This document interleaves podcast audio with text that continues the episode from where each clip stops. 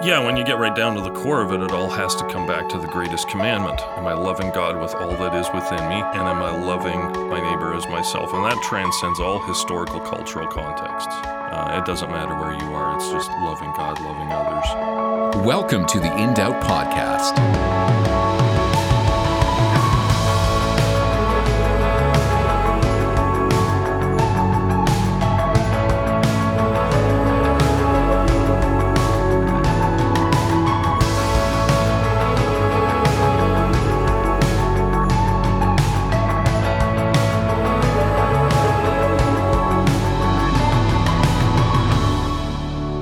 Hey, welcome to the In Doubt Podcast Show. I'm Isaac, your host. Hey, so today marks the beginning of a new two week series called Christian Paradigms Breaking the Christian Trends That Confuse True Discipleship. I'll get into that in a little bit. Uh, last week, we finished our Love and Lust series with interviewing Christian counselor Tom Brooks. If you didn't get a chance to listen, make sure you do. It was really eye opening, both for single Christians and also married Christian couples. Uh, last week, we also released an article called I'm Addicted to Porn and I Serve at My Church. Uh, whether you relate with that title or not, I encourage you to give it a, a read. It gets into this question of why are you doing what you're doing?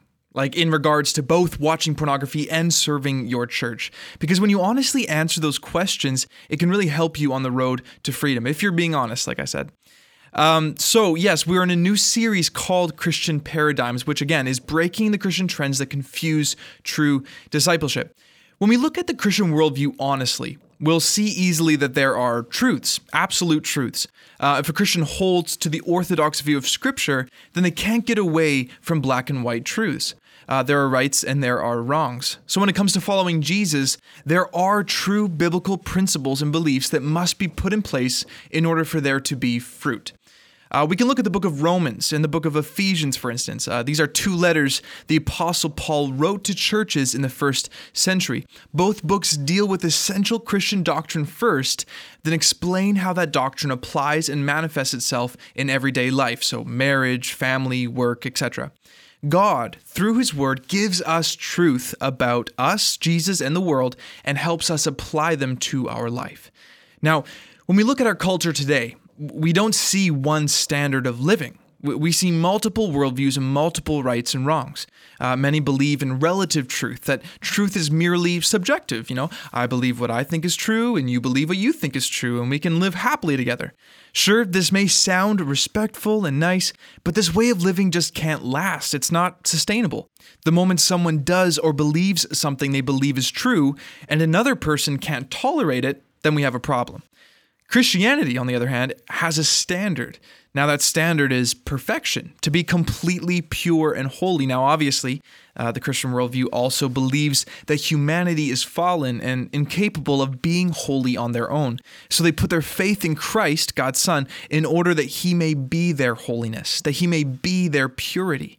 Following Jesus really is allowing Jesus to be your righteousness in and through your life. But what happens when you have Christians living in a culture with so much relative and subjective truth? Well, you get multiple ways of doing church and doing Christianity. Now, this series is not here to say, you know, this is the right way to do church or do Christianity. Uh, we simply want to look at some of the trends that we see in Christianity in our culture and put them next to the basic biblical truths of true discipleship because I'm not hesitant to say that many Christian trends today are harmful and not biblically true. Anyways, our aim in this series is to encourage and provide conversation and biblical truth in regards to what it really means to follow Jesus. In just a moment, we'll be listening to a conversation I had with Pastor Doug Dunbar. Uh, we chat about some essentials when it comes to true discipleship and look into some scripture in order to help us. I very much enjoyed our conversation. And next week, I'm going to be sitting down with some young adults like myself, and we'll be talking about what it's like to do discipleship and do church in our culture today. We'll look at some trends, why we think they're right or wrong, and just have a conversation. But for this week, let's get into the conversation I had with Doug.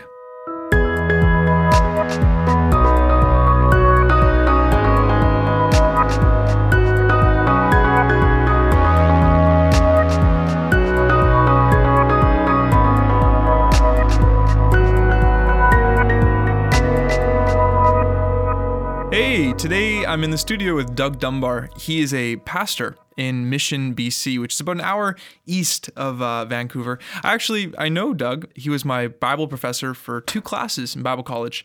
Uh, for Pentateuch was one of them, and and the Gospels, and that was like that must have been 2012 and 2013. Anyways, uh, he he's also um, the pastor of my grandparents. Actually, three years ago now, my grandfather uh, passed away, and it was amazing to see Doug uh, kind of pastor our whole family through that. So, thank you for that. By the way, that was That was a great great privilege. yeah, yeah, and he still he still pastors my grandma, and he's and he's faithful in that. Um, why don't you just tell us a little bit about who you are? A little bit about me. Well, yeah, okay. I'm a I'm a pastor. I do that. Yeah. Um, that's been an interesting journey, and we might get into that as we talk a bit, about discipleship and how Jesus leads us uh, in this conversation. Um, so I've been doing that for about three and a half years now uh, as a lead pastor. Uh, before that, doing a lot of uh, church ministry over the last 20 years in uh, uh, worship ministry, mainly as a musician. I just finished my master's degree this last year at ACTS Seminaries.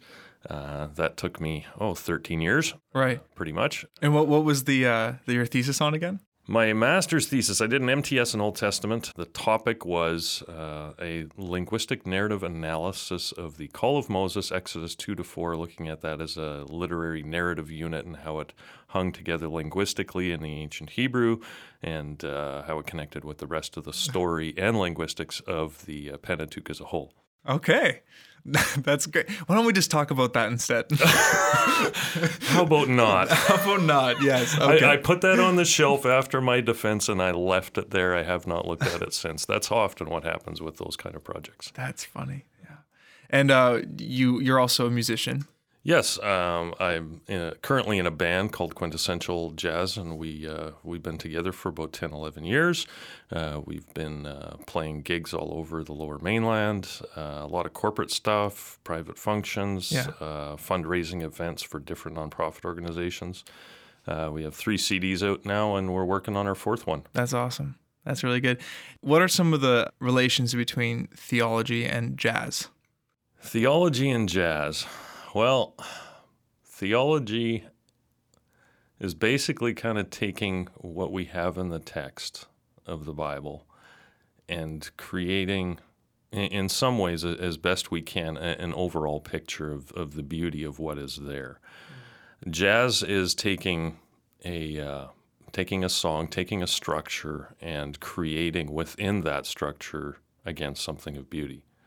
Uh, so there's improvisation a little bit on both sides. Right. Uh, you, you know, we're we're striving to understand. We're trying to understand better how how the Bible hangs together, what God is saying to us. And in jazz, we're kind of doing the same thing. We're listening uh, to one another as a band. We're trying to react to what's going on in the moment and creating something beautiful in the moment. And Cool. it only lasts for the moment. Right, exactly.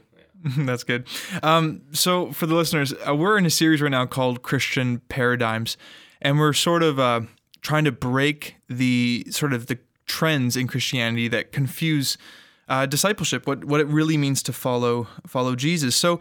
Um, Doug and I, before this, actually, were kind of talking a little bit about what some of those trends are, and we came up with, you know, solo Christianity. This idea that you know you can sort of do church, uh, do church on your own, right? Uh, I don't know if you want to speak a little bit more into that. Uh, what's that kind of idea of solo Christianity? Yeah, we were looking at this question: How do we? How does uh, true discipleship become confused? What does it mean to follow Jesus as the church? Right. was a question that we had and that we were exploring, and and I want to touch on that last bit as a church, following Right, Jesus as a church, because I think much of our conception, at least Western conception of discipleship, has become very individualistic, and so it gets off on the wrong foot in all of our discussions right off the bat. Uh, we need to start talking about discipleship as a church, not just as a as an individual. Um, we make the individual development, uh, our own individual development as a disciple, the goal or pursuit, rather than being part of a church or community. And as I see it, the call uh, and the context of discipleship, as far as I can tell from from looking at the Gospels, is always intrinsically connected to community. uh, to relationship, first of all with Christ, and then at the same time with others. Right. Uh, and that's what Christ modeled. Uh, as soon as he comes out of the desert, he calls disciples Right, to exactly. himself, Yeah. and he doesn't just call one or two. You know, he he gathers a group of guys around him uh, to do this thing called discipleship. And, and even Jesus himself doesn't do his ministry on his own. He- He's always engaged with with others and calling others to um, to emulate what he's doing. Right. Uh, the disciples are called, they followed, and they constituted a community right right at the beginning of Jesus' ministry. And so Jesus modeled what was to be expected. He equipped them, and then he sent them out. And he didn't send them out, okay, John, you go there. Peter, you go there. He's like, okay, John and Peter, you go there. Right, and by twos. And, and and my guess is he took he took Matthew and Simon the Zealot, the two guys that probably you know Simon would have wanted to kill Matthew being a tax collector, and he probably this is my guess. I'm gonna have to wait to get to heaven to to to get confirmation on this, but he probably sent those two out together when he sent them out by twos, just to really